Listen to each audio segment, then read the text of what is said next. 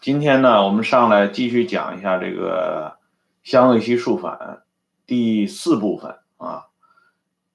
接这个之前的话题。这几天呢，出去这个玩了一下啊，所以呢，没有这个在上周五、周六、周日三天当中呢进行直播，所以因此呢，咱们在周一呢把这个直播这个补上一期。啊，就是补这个相对析数反第4部分。相对析数反呢，一共是5个部分，第4部分做一期，下一次再讲一个第5部分，主要是讲这个夏曦啊，被这些人暗算啊淹死的这个过程。这样呢，整个的这个相对析数反就告一段落了。因为相对析数反如果真的讲起来的话，差不多要做个十几二十期才能说清楚。以后呢。数反的专题啊，会专门列出来，像李锐的这个遗产的专题一样啊。所以现在呢，只是给大家做一些这个点面的这个综合介绍啊，不做详细的铺陈啊。同时呢，也感谢这个几个朋友啊，在这个我去度假期间啊，对我的关心啊，问说是去哪儿了，怎么一直没有露面。啊，这里呢表示一下感谢，因为如果是中断一周以上之前，我会在推特上啊做一个通知，因为这是临时决定的，就去这么几天呀，因此也就没讲什么东西。上一次的这个相对析数反里边呢，这个话题呢主要是提到了第一次数反啊，这是最重要的一次数反。也是杀人最多的啊，而且在这个第一次数反过程当中呢，有一些著名的人物身首异处啊，像万涛啊、柳直荀啊这些人，还有像周小康这样的帮凶啊。周小康这个人呢，实际上一开始是追随夏曦和杨光华的，因为周小康这个人历来喜欢搞这个数反啊，他对上级的指示呢，从来是不打折扣的。但是呢，因为他在追随邓中夏的时候得罪了贺龙，所以呢，在第一次相对析数反的时候呢，夏曦也同意把周小康杀掉啊。接下来的这个第二次数反啊，距离第一次数反的时间非常短啊。本来呢，在这个第一次数反的时候，夏曦已经承诺了，说咱们这个。红军当中的这个改组派呢，已经杀的差不多了啊，大家不用担心啊。这个接下来呢，我们就是要正常的这个开展革命工作了。很多人呢就以为这夏曦啊说的是实话，哪知道呢接下来又搞了第二次数反。这第二次数反呢，又称火线数反。啊，因为这是在撤退的途中，为了推卸这个第4次反围剿失败的这个责任夏曦呢就决定搞了一个火线数反。这个火线数反呢，杀的一个关键人物是唐赤英。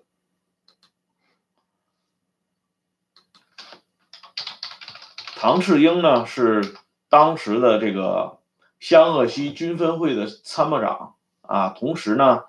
也是这个曾经担任过红三军的参谋长的。这个人呢，唐赤英这个人有点背景，因为他呢受教育程度比较高，他本人呢还上过这个武汉大学国立武汉大学，上过黄埔军校。黄埔军校他是第3期比林彪还要早一期。后来呢又被送到了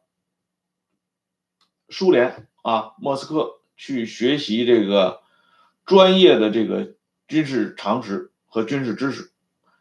他在保送进入这个苏联高级步兵学校的时候，他和刘伯承是同班同学，而且呢在这个班里成立了一个中共的党支部。这个党支部呢，唐赤英担任书记，刘伯承担任委员啊，这个唐赤英这个资历呢，可以说跟刘伯承相仿，但是呢，这两个人的命运啊是截然不同的。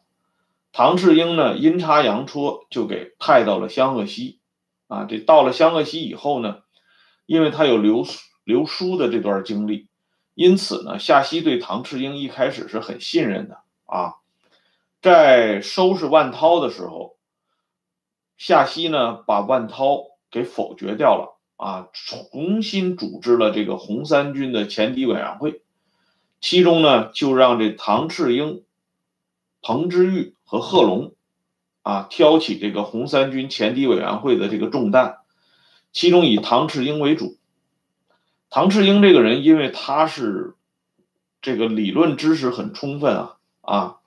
而且呢是在军校里度过的，所以呢他对这个贺龙一开始是不太感冒的，因为他觉得贺龙这个人啊，你没有经历过正规的这个军事教育，说白了你是这个钻山沟的啊，跑湖边的啊，说的再难听一点就是刀客土匪出身啊，所以呢唐赤英一开始对贺龙是不太买账的啊，再加上这个夏曦呢对唐赤英灌输了一些东西啊，可是呢两个人在这个相处的过程当中，特别是在这个分兵以后啊，这个新沟嘴战斗当中呢，这个我们说过夏曦的一个重要的这个拥趸啊支持者鲁毅，原黄埔军校政治部主任鲁毅，当时担任红七师政委的啊，鲁毅阵亡。到了这个湘北以后呢，在大红山啊打圈子，这个时候啊贺龙发挥长处了，因为这个转圈啊跑圈啊到处乱跑撤退，这个东西是贺龙最熟悉的，而唐赤英呢他学的是正规战役啊，这个时候唐赤英就有点蒙圈了啊，跟着贺龙跑。哎，跑了几圈以后下来呢，发现部队没有受太大的损失。从这件事情上啊，唐赤英就对贺龙转变了看法。贺龙晚年回忆啊，这个从这个时候开始，唐赤英跟贺龙的合作啊开始渐入佳境。而这么一个啊，就是说原本是这个夏曦啊很看重的这么一个参谋长唐赤英，为什么在火线肃反里把他搞掉了呢？还是因为夏曦要推卸责任。在第一次啊肃反之前呢，夏曦曾经派唐赤英传达他的口头指示给万涛、杨光华这些人讲啊。结果呢，这个唐赤英这个人是很实在的啊，他就把夏曦的这个说的原话呢进行了啊一字不漏的传达，你传达上级领导指示嘛，他当然不敢遗漏啊。可是呢，这个指示说出来以后呢，被万涛他们啊就是攻怼啊，说你这个搞的又是邓中夏的那个右倾逃跑主义，而且呢，这个在争吵啊争论过程当中呢，夏曦因为不了解这个具体的情况。他呢就理屈词穷啊，说不过万涛这些人了。他在情急之下呢，就把唐赤英给推了出来啊。他说这个唐赤英传达的不准确，我说的原话不是这个意思啊，唐赤英传达的不对。如果这个人呢啊这脑子稍微活一点，夏曦这么一说呢，唐赤英要么不吱声啊，要么替这个夏曦背黑锅。啊，那么这件事呢，可能也就翻篇了。可是唐赤英这个人啊，还是很实在的啊，而且呢，他觉得你夏曦身为中央分局书记啊，你明明说了这些话让我去传达，到了关键时候，你怎么能退缩呢？啊，你怎么能不认账呢？这已经不是一个责任问题，这是一个品质问题了啊。所以唐赤英就讲说，我是一个字不漏的。传达的中央分局的意见，这样夏曦就恨上唐赤英了啊！因为这个打仗的过程当中呢，还有很多事情要仰仗唐赤英第一次肃反呢，杀得很厉害啊！红三军的这个建制呢，已经杀得不太全了。这唐志英实际上是个光杆参谋长啊，手下连个科长都没有啊，全是靠唐志英一个人啊支撑着这个参谋部。所以这个时候呢，夏曦还不便直接动手。可是到了这个第四次啊，这个反围剿失败以后，追究责任，这个王一鸣呢，作为这个红七师的这个政委啊，他汇报工作啊，红七师的师长汇报工作，这夏曦就不爱听了啊。这夏曦不爱听以后呢，这个就把这个他所信任的啊，这个朱冕之。朱冕之是谁呢？就是我们上一次提到的啊，省政治保卫局里面的啊这么一个关键的人物啊。他当时呢是一直担任这个政治保卫局里的审判长啊，凡是这个杀人的时候，他呢马武呢江奇呢这三个人啊，朱冕之、马武、江奇这三个人就出来了啊，搞了一个这个小法庭啊。这马武呢，政治保卫局他们就是啊，就起诉啊；江奇呢负责逮捕啊，然后呢朱冕之就宣判啊，是当然宣判只有一个内容啊，一律处决，哎，所以朱冕之啊，夏曦很喜欢啊，他就让朱冕之呢，这个接替这个王一鸣啊，接替王一鸣的工作。可是呢，这个接替王一鸣不久呢，啊，这个夏曦发现这朱冕之也不可靠了。为什么呢？因为这个朱冕之这个人啊，他在具体工作当中，他和这个王一鸣啊搅到一起去了。因为这个人啊是个人，咱们说他只要是个人啊，有点底线的，他都是啊有个是非之心。啊，我之前不是讲孟子不说过吗？你没有是非之心的，那不叫人啊。这王一鸣和朱冕之搅到一起了，搅到一起以后呢，夏曦不干了。夏曦一看，这哪行啊？啊，我让你是带着使命到红七师的啊，你是让我，你是帮助我啊，肃清这个红七师里边的对立面的。现在你跟王一鸣他们穿一条腿裤子。不行，所以呢他呢就把这朱冕之、王一鸣连同这唐赤英一锅端了啊。这第二次肃反主要杀的是这么几个人啊。第二次肃反之后呢，这红军的力量呢锐减1/3啊，就是说杀的很厉害。哎，第二次肃反结束不久啊，第三次肃反又来了。这第三次肃反杀了一个最重要的人物，就是段德昌。哎，段德昌呢遇害是在1933年5月1号啊，劳动节这天。1933年3月啊开始搞了第三次啊肃反。这次肃反呢主要是杀这个湘鄂西根据地的军事骨干。这里呢就是第三次肃反杀了两个重要人物，一个是段德昌，一个是王炳南啊。这个王炳南呢不是后来担任外交部副部长的那个王炳南啊，这重名重姓。这个王炳南呢是贺龙的老部下啊，其实段德昌呢也算是贺龙的部下，因为段德昌本人呢参加过南昌起义啊，他和王炳南两个人，王炳南那个时候担任营长啊，当时呢是攻陷了南昌的北门啊，而且段德昌的这个资历呢很深啊，他是黄埔军校的，进了黄埔以后，他跟林彪是一期的啊，他进了黄埔以后呢又参加了这个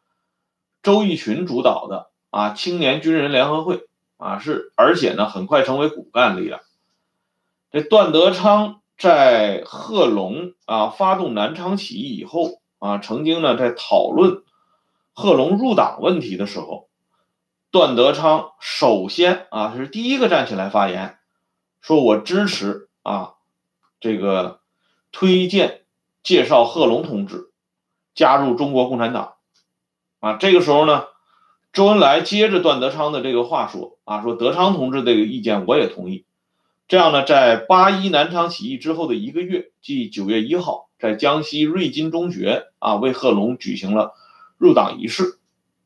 参加入党仪式的呢，就是周恩来和段德昌啊都在现场。而这个段德昌呢，应该说呢，10个元帅里边啊，共产党的最标榜的10个元帅里边，他呢是跟2个元帅的入党有直接关系，一个是彭德怀，一个是贺龙啊。彭德怀呢，在这个他的自述里边就公开讲过啊，他是这个为了纪念啊段德昌，所以在中共7大以后，他的入党介绍人这一栏目里边，彭德怀呢就直接啊填写入党介绍人为段德昌。之前呢，实际上张矿啊告诉彭德怀，啊，段德昌介绍你入党，但是实际上是我们南华安特委集体介绍你入党的啊，不存在是某个具体的个人。但是彭德怀后来还是写上段德昌这个话题呢，我在李锐的系列谈里边啊，关于反军阀主义里边提到了，这里我就不多讲了。就是说，段德昌这个人，无论在党务系统、在军队系统啊，他的资历都是摆在那里的。特别是他在开创鄂西根据地这个上面啊，我们说过多次了啊，洪湖水浪打浪啊，洪湖赤卫队，真正的奠基人就是人家段德昌啊，跟什么贺英、钱英啊、贺龙这些人没有一毛钱的关系啊。后来呢，是为了吹捧贺龙啊，为了这个树立贺龙在湘鄂西根据地的绝对地位。啊，所以后来炮制了这么一个洪湖赤卫队啊，当然了，炮制出来以后呢，在文革当中又遭了难了，成了贺龙的一大罪状啊。既然提到这个洪湖啊，这里呢，我向大家临时介绍一个人物啊，提到了这个韩英嘛啊，洪湖赤卫队的这个女老板啊，韩英，有的人呢就说这可能是原来担任过国家内务部部长的钱英的原型啊。这里呢要说一下，这个钱英对于湘鄂西根据地啊，曾经担任过中央监察委员会副书记啊，内务部部长的钱英这个人，对湘鄂西根据地的建设没有任何实质性的贡献，反而呢，这个钱英啊和夏曦的老婆谭国府是当时夏曦在推行啊肃反运动当中的得力助手啊。谭国府是夏曦的老婆，这情有可原啊，夫妻店嘛啊，不足为奇。关键是这个钱英在湘鄂西肃反当中啊，他曾经向夏曦举报过很多自己的战友，然后导致啊自己的这些战友身陷绝境啊。这个钱英这个人啊，关于揭发钱英在湘鄂西肃反的证人是谁呢？就是李建同啊，他是这个作家刘索拉的亲妈啊。这个刘索拉他们姐妹几个啊，起的名都比较怪啊，根据这个音乐的那个谱啊，啊，哆来咪发嗦拉西的那个啊起的名，是实际上呢是也是李建同为了纪念他的一个老师啊，音乐老师，所以给孩子们起名啊，都叫什么米拉呀、索拉之类的啊。这刘索拉跟这个啊这个洪晃还曾经拍过一个电影啊，大家也看过啊，就是专门这个讲这个啊，40多岁这女人啊在一起聊这个丈夫啊，这个网上都有的啊，也不多提了。这李建同呢，她是刘志丹的啊弟妹，就是原啊地质部部长啊，这个后来被牵扯到小说啊，刘志丹的这个冤案当中的啊，刘警范的妻子啊，这个李建同老太太对陕北肃反这个历史的研究啊，贡献很大的啊。这老太太在85年曾经写过一个非常长的这个回忆录啊，回忆文章，对陕北肃反当中的啊很多人物进行了无情的揭露。捎带着呢，他谈到了这位钱英啊，因为钱英在刘志丹这个小说案发以后呢，钱英曾经啊大义凛然的去审问过李建同，所以李建同对这个人印象很深啊，顺带的就把钱英的这点啊光荣历史就给扒出来了。说到了钱英在湘鄂西肃反当中协助夏曦啊，大肆的啊杀戮无辜，这一点一定要记录上。但是呢，我们说为什么说历史是很吊诡的啊，很诡谲的？如果你看钱英，他在文革当中被迫害啊，被迫害致死，病成那个样子没人管啊，后来死了，老太太孤身一人啊。还有他在这个做国民党监狱里的时候啊，没有便捷，这些东西你很难想象啊，这个人在湘鄂西肃反的时候对自己的战友大开杀戒啊，搞这种诬陷举报，很难与这个东西对等起来。但是呢，也恰恰是因为这个才有了一个完整的前因啊。如果呢我们仅仅讲到这些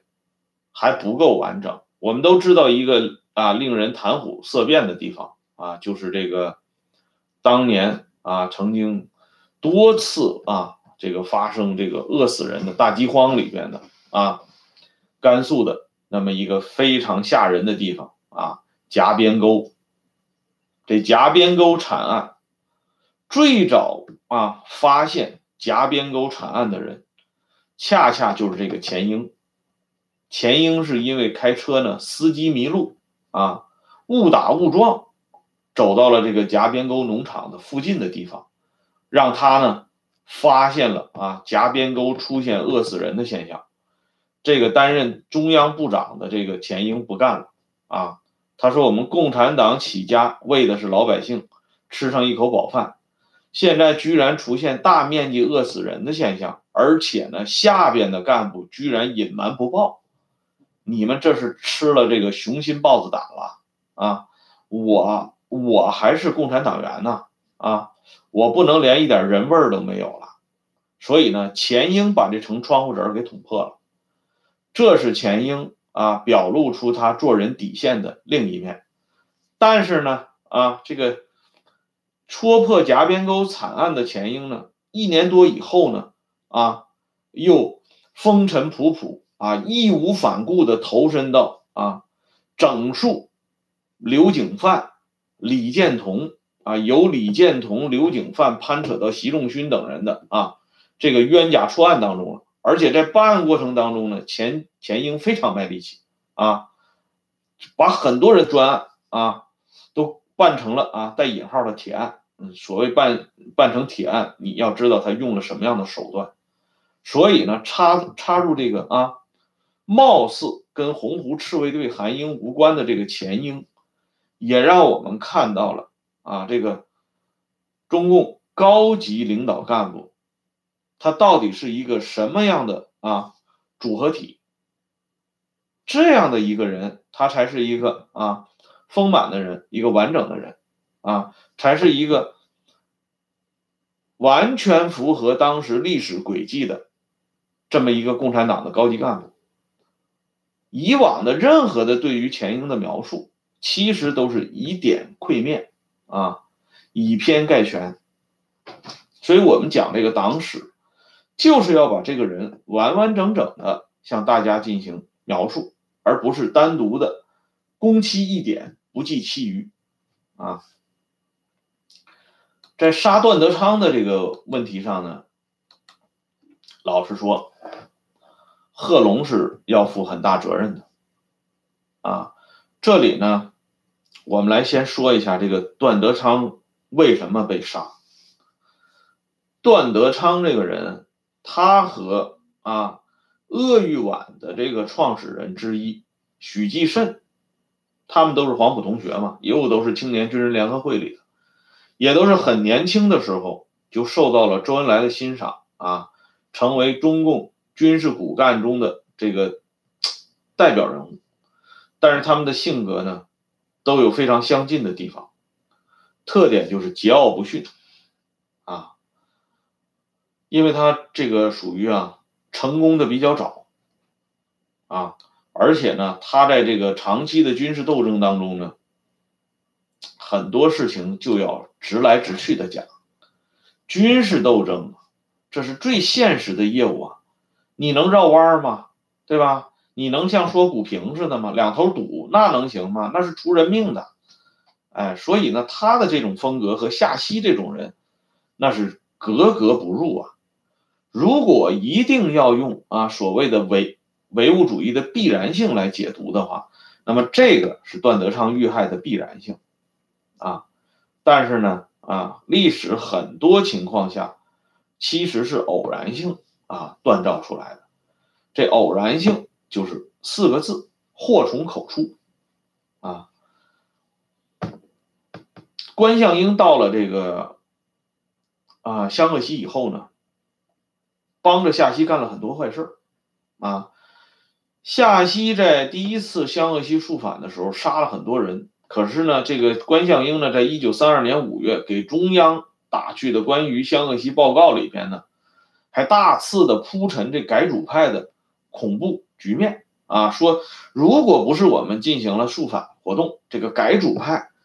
已经在营连级干部当中扎根了所以呢，我们这个肃反是多么的及时，多么的必要。关向英起的作用和杨光华起的作用是一样的只不过呢，这杨光华后来因为被批臭了而且呢没有担任过具体的什么领导职务，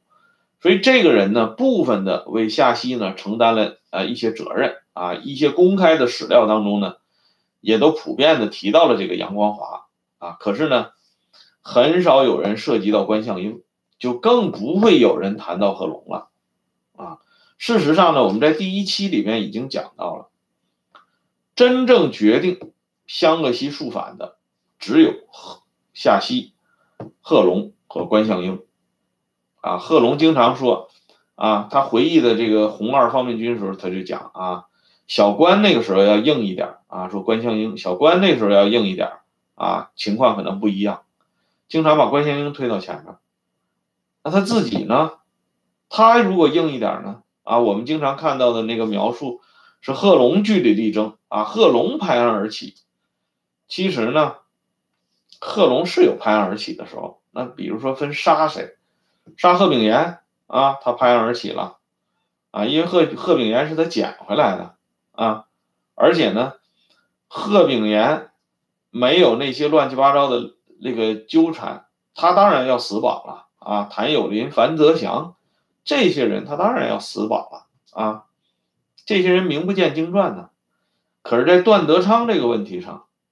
贺龙是撒了谎的。在1967年以后成立的贺龙专案组里面，曾经收到段德昌的未亡人刘书云的控告就是控告贺龙在杀害段德昌这个问题上负有不可推卸的责任这里呢，我给大家看本书这个书呢叫一代名将段德昌在这本书里边呢收录了这么一段话，这段话呢实际上就表述了贺龙在这个他回忆的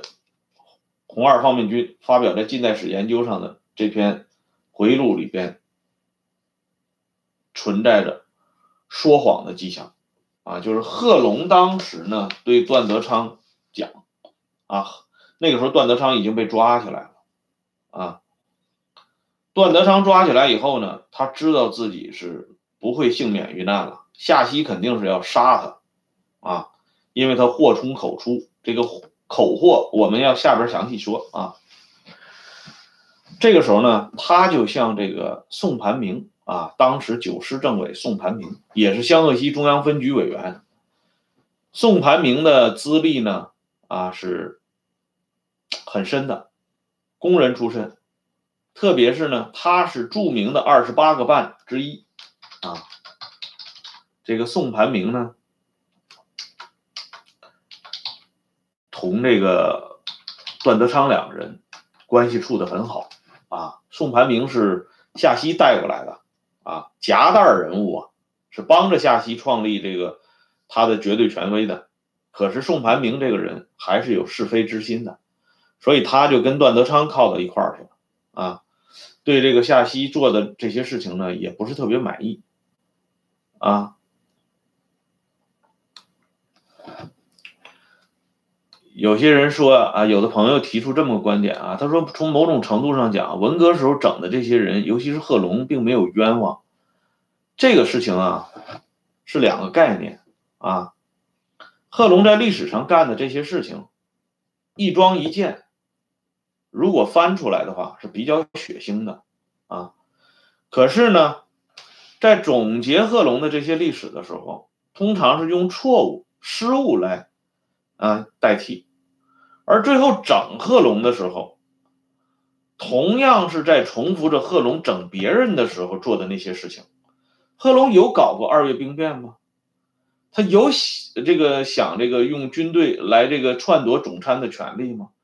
有没有想那个炮轰中央文革呢？有没有想谋害毛泽东呢？没有，对吧？有没有想分裂这个党呢？也更没有。可是呢，最后贺龙坐实的是这些罪名啊，甚至要这个还有乱七八糟的这些东西吧，对不对？你实际上是用另外一个啊罗织的罪名啊，这个冤假错案来代替前面的这个冤假错案，对不对？贺龙冤杀了一些人，那么你呢就用另外罗织过来的罪名来冤杀贺龙。虽然贺龙之前他犯的这些罪行呢是需要啊一点一点说清楚的，但是并不等于啊我们可以用另外一些无中生有的罪行来诬陷贺龙，所以这是两码事儿啊。如果这样的话啊，如果得出这种结论，就是说贺龙死的并不冤枉啊，他死到最后他是现世报啊，他是报应，那么我们讲这个党史就没意义了啊。我为什么强调这个绞肉机呢？就是当这种体制形成以后啊，它就是一部绞肉机。你贺龙在前个阶段你拿着绞肉机绞别人，到了后边的阶段人家就把你塞到绞肉机里开始绞你贺龙了。你贺龙绞别人不对，后边这人绞贺龙也不对，实际上都是错的，都没有什么好人。哎，核心是在这儿的。哎，所以呢咱们就说，这还说回来啊，宋盘明啊，这个段德昌求这个宋盘明一件事，就是让他见一见他的这个妻子刘淑云啊。为什么见刘淑云？刘淑云那时候已经怀孕了，身怀六甲呀。这刘淑云那个时候也已经被抓起来了，是宋盘明从牢房里把这个刘淑云提出来，临时去见的段德昌。可是这件事让夏曦给撞上，因此就埋下啊宋盘明遇害的这个伏笔。这个夏曦杀人就杀到这种程度啊。段德昌呢在同妻子刘淑云话别的这个过程当中呢，贺龙也来了啊。贺龙呢同段德昌说了这么一句话，这是有记录的啊。贺龙说呢，德昌对不住啊，我不是肃反三人小组的成员，我说的话在夏曦、关向英那儿连个屁都不算啊。这是贺龙还特意说了一句粗话啊，说我救不了你啊。这时候呢，段德昌就提出了他最后那最有名的遗言啊，他想吃一下这个绵阳三蒸啊。这个大家都知道啊，这是一个非常有名的啊这个一道菜啊。这个三道就是湖北有名的这个菜，绵阳三蒸啊，我也吃过。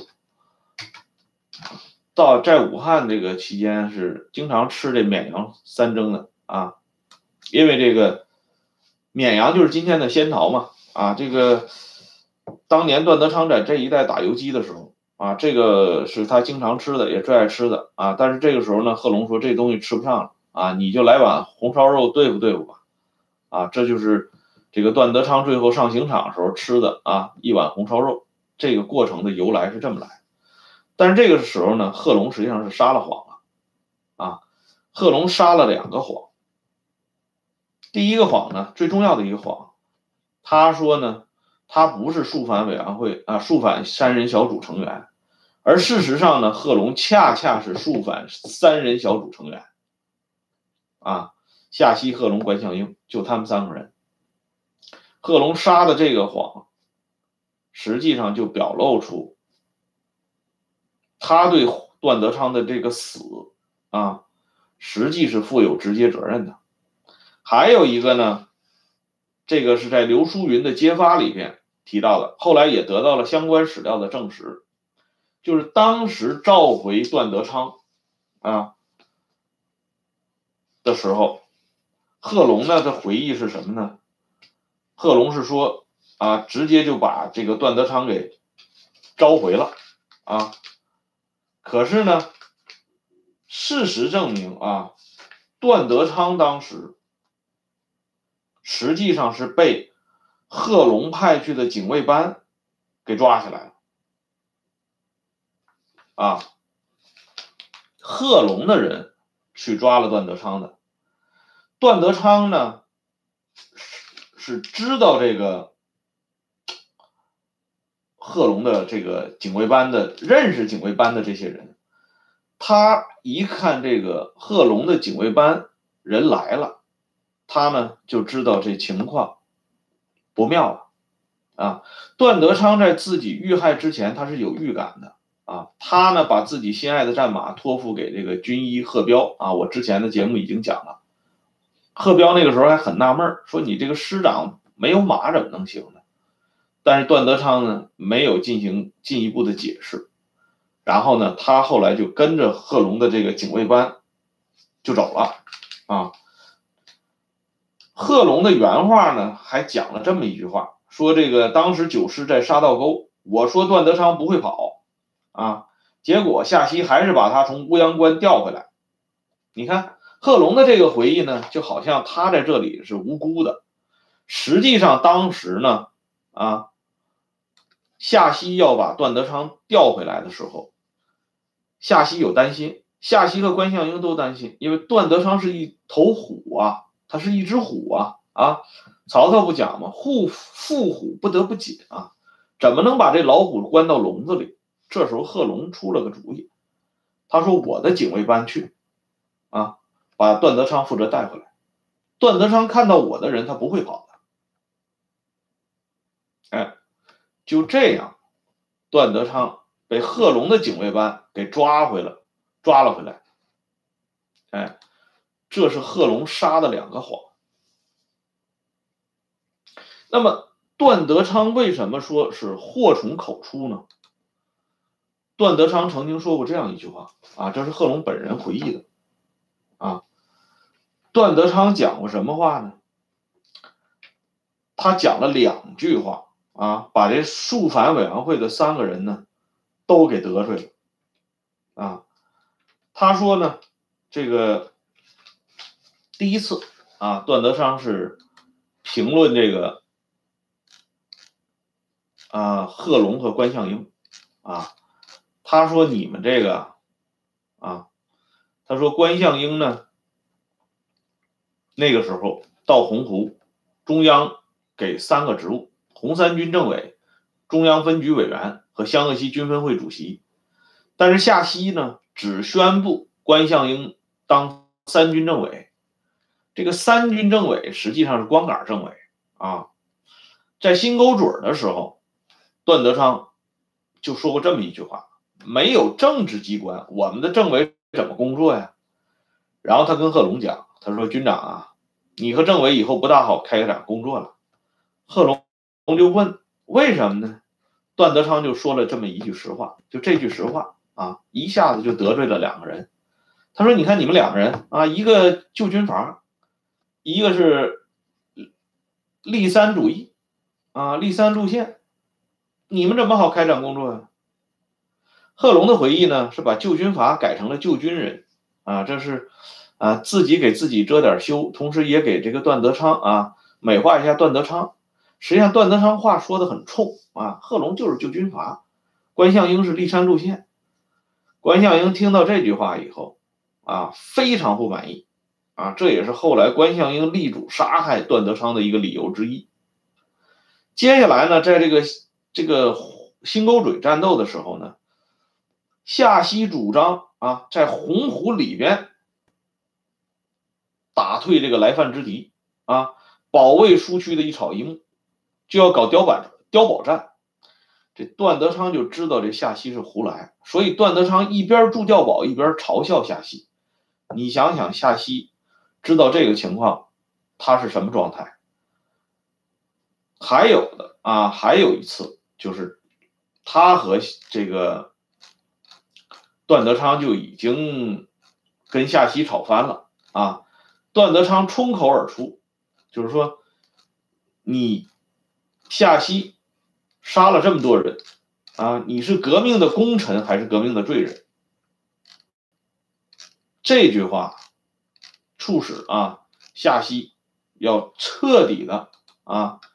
干净利落的杀掉段德昌。在文革当中啊，刘书云就是段德昌的家属，包括段德昌的儿子段传新啊，他们都写过一些材料，反映过在湘鄂西肃反段德昌遇害的这个详细的过程。特别是刘书云，刘书云在同段德昌两个人见面的时候，段德昌跟他之间说过一些只有他们两个人才知道的话啊，刘书云在这个材料里写的很详细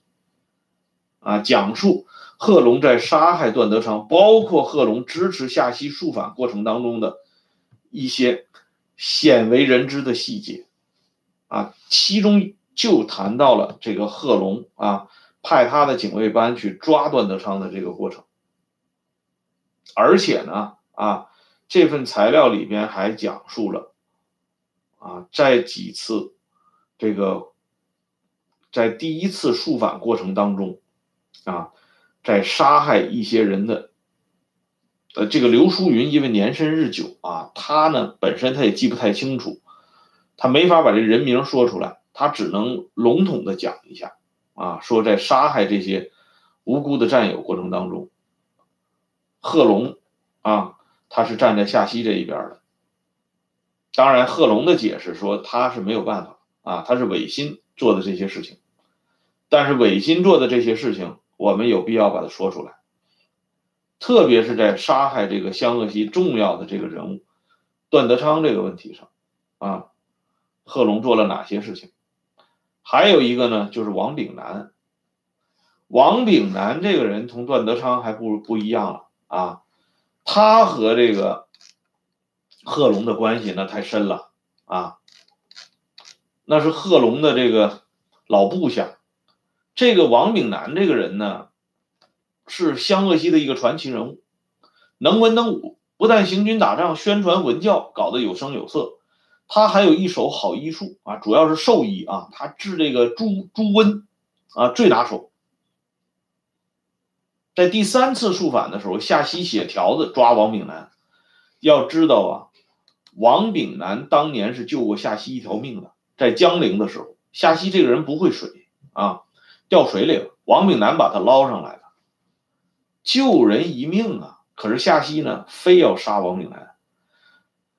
这个在马水的时候啊，贺龙回忆他与王炳南谈过一次话，他发现呢王炳南那个时候身上已经被打得没有一处好地方，3月里的天呢，王炳南的身上伤口那里边布满了蛆虫啊，打得非常惨，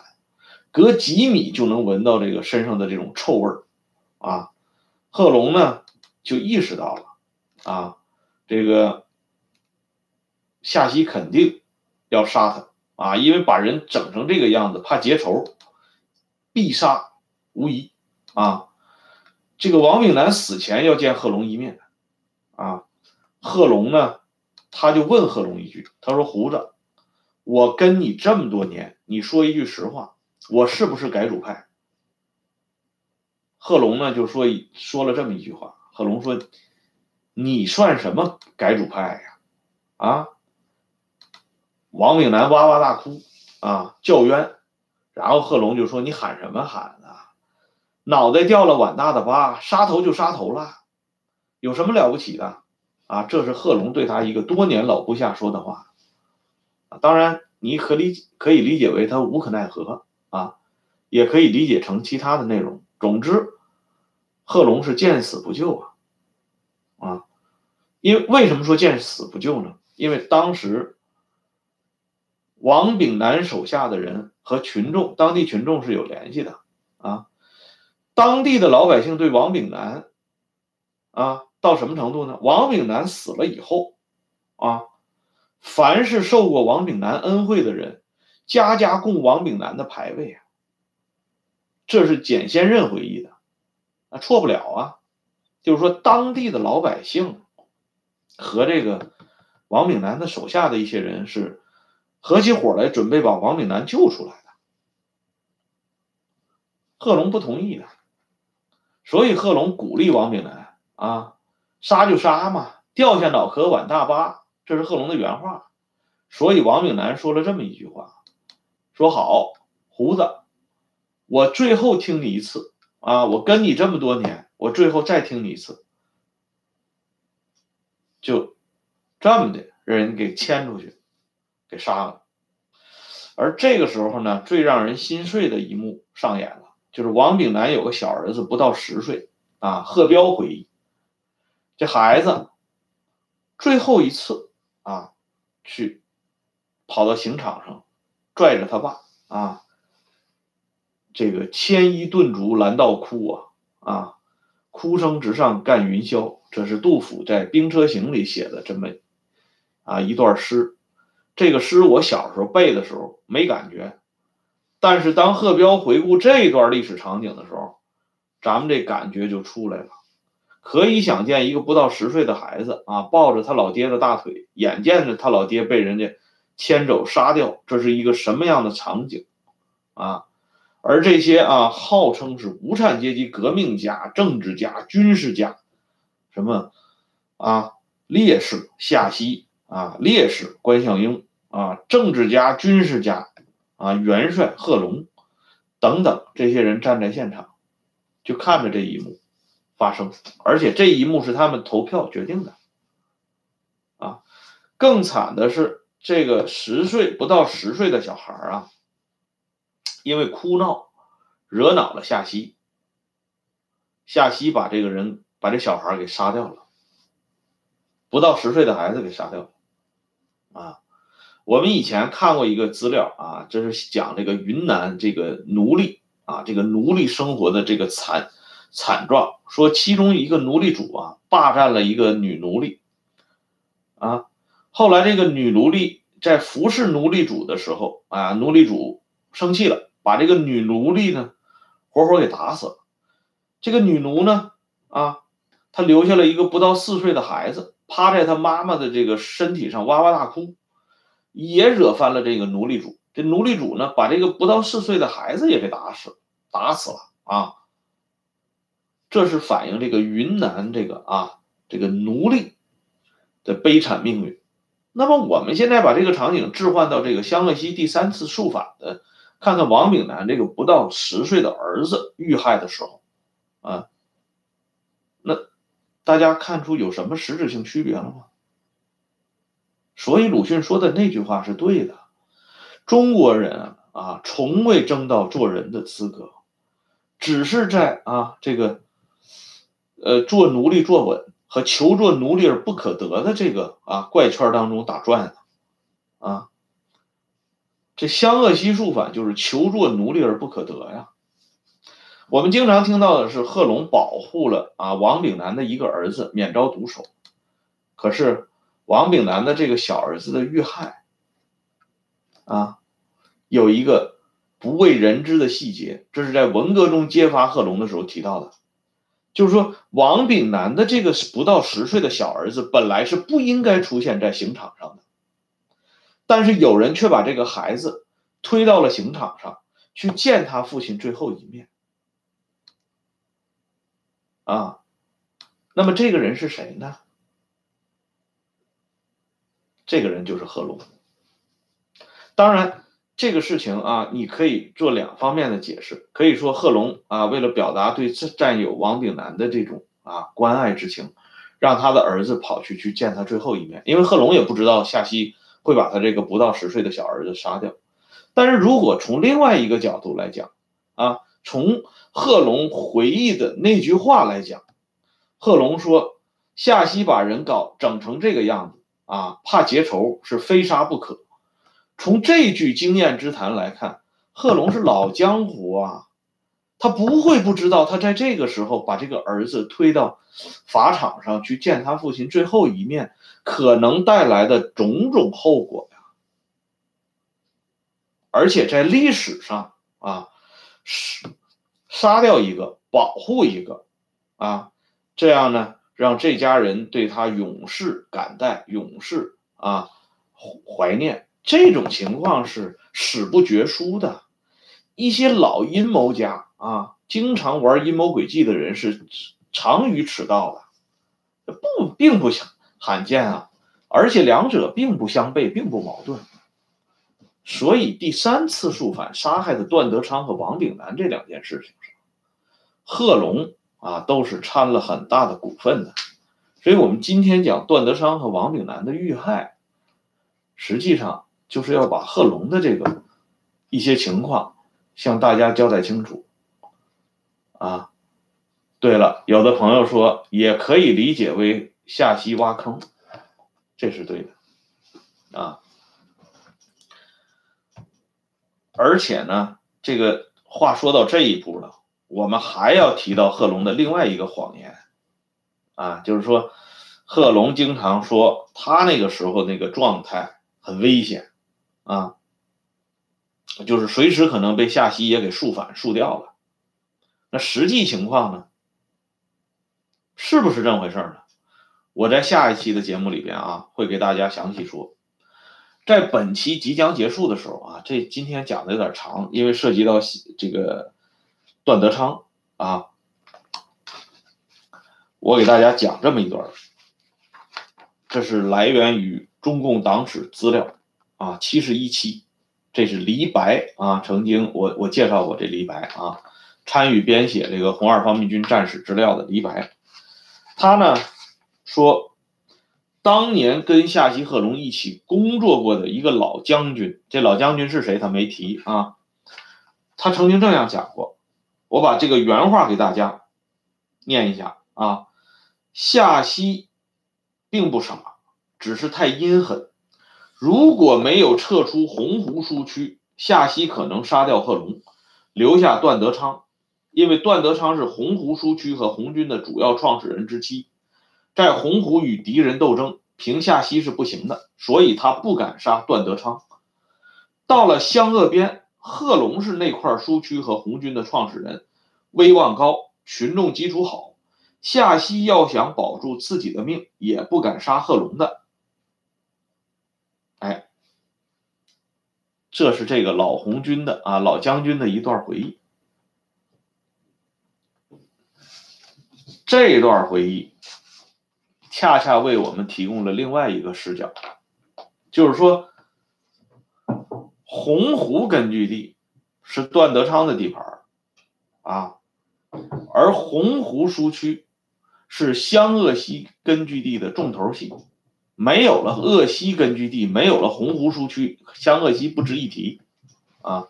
当年贺龙回到老家啊，开创局面是人家段德昌带了500多人偷袭骑兵团救了贺龙一把，这样贺龙才免于被歼。贺龙这个部队啊，他在湘鄂边拉的这个部队，那不叫正规军，那就是拉杆子。他手下的干将谷志彪啊，这也是谷家人啊，谷志彪是红八师政委啊。红八师政委是什么概念？